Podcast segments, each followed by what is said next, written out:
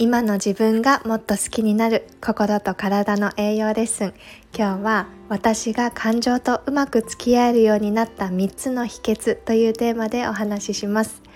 おはようございます。ホリスティックヘルスコーチのゆきこです。今週も聞いてくださってありがとうございます。7月ももう残り1週間とちょっとですね。毎日暑いですが皆さん夏バテしていませんか？私は先週一足先に夏休みをいただいて1週間家族で沖縄に行ってきました。沖縄のね暑さと日差しの強さあとは室内でのクーラーのねギンギンに増えたクーラーの温度差に途中喉がやられて弱りかけたんですがただ沖縄の美味しいご飯と美しい海の景色に癒されてたっぷり元気チャージして戻ってきました今回の旅は予定をあえて詰め込まずにゆっくり過ごしたので改めて自分の現在地と目的地について考えたり自分にとって大切なものを再認識できたり自分自身と向き合える時間をたくさん持つことができたなと思う旅でした。そんな私も今ではこうやって自分自身と向き合う時間を意識的に作ったり自分の感情を俯瞰して見られたりというのがだんだんできるようになってきたんですが以前は本当に私気持ちのアップダウンというかこう感情の波が激しくてですねイライラがこう積もり積もって爆発して子供に怒鳴ってしまったり夫に対して嫌味ばっかり言ってしまったりあとはそのイライラを甘いものとかジャンクフードを食べることで発散させてなんですが食べた後罪悪感で余計に落ち込んだり制御不能な自分の感情に一時は自分でもどうしたらいいのかわからなくなっていた時期がありました。これを聞いてくださってるあなたはこんな風に自分の感情がコントロールできなくて苦しくなった経験ってありますか？そんな時どのように対処してきましたか？イライラがそうやって湧き上がった時に何か違うことをして気をそらそうとしたり今言ったみたいに甘いお菓子とかコーヒーあとはお酒アルコールで気持ちを紛らわせようとするのは一時的な対処でしかなくて心にとってはかえって逆効果なんです。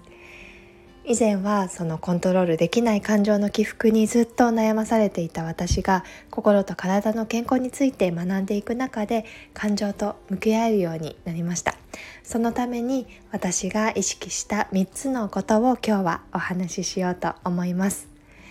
まず1つ目はイライラの奥にある気持ちに気づくということです。イライラしたり心に余裕がなくなる時ってどうしても周りが見えなくなってしまって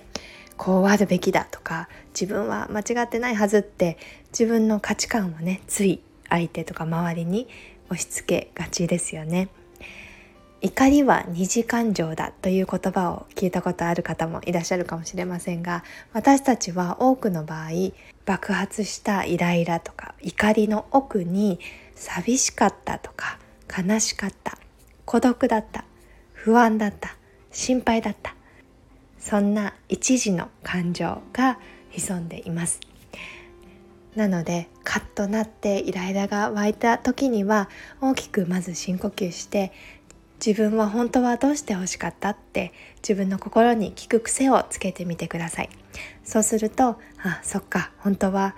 こんな風にしてもらえなくて寂しかったんだよねとかあの人がすごく輝いて見えて急に自信がなくなっちゃったんだよねとかって寄り添えるようになって冷静な自分にまた立ち戻れるようになります。2つ目の秘訣は重要なこととそうでないことを区別するということです。私たちは1日24時間という時間をみんな平等に与えられていますよね。それを目の前に舞い込んできたタスクとか誰かに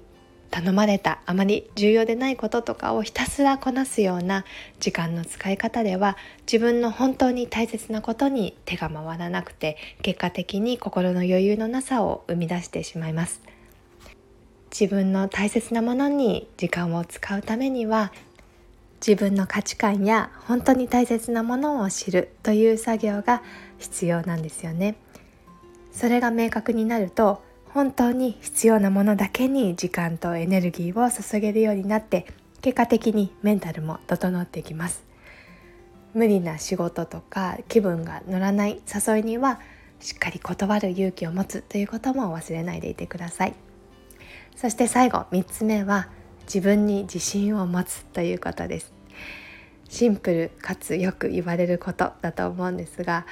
私自分に自信がありますと言える日本人はそう多くはないんじゃないかなって思います。とかいう私も自己肯定感がめちゃくちゃ低くて自分のことが好きになれなくてもっと自信持ちなよって周りからもうすごく言われていてそれほど自信が全然持てませんでした。よく自信には根拠はいらないとか経験を通して後から自信ってついてくるなんていうふうに言われますが私が一番しっくりきている考え方が自信ってただその字の通り自分を信じきることだっていうふうに知った時にすごく自信を持てるようになったんですよね。自分を一番理解して信頼してあげられるのは自分しかいないから自分がすでに持っているものとか自分のいいところに目を向けて自分の意思で決めて一歩ずつ進んでいけば本当の感情に丁寧に寄り添ってあげられるようになります。はい。ということで今日は感情とうまく付き合うための3つの秘訣についてお話ししました。イライラの奥の気持ちに気づくこと。重要なこととそうでないことを区別すること。自分に自信を持つこと。感情の浮き沈みが激しくてお悩みの方は是非この3つを意識して過ごしてみてください。ただ自分の本当の望みとか自分にとって重要なことを知るって一人ではなかなか気づくのが難しかったりします。私もこれまでコーチやコンサルタントの方の力を借りて進んできましたし一人じゃちょっと無理だったなって思います。私のホリスティックヘルスコーチングプログラムでは対話の中での質問やさまざまなワークを通して自分を理解するという作業を丁寧に行っていきますもしプログラムにご興味ある方は90分の体験セッションもご用意してますので、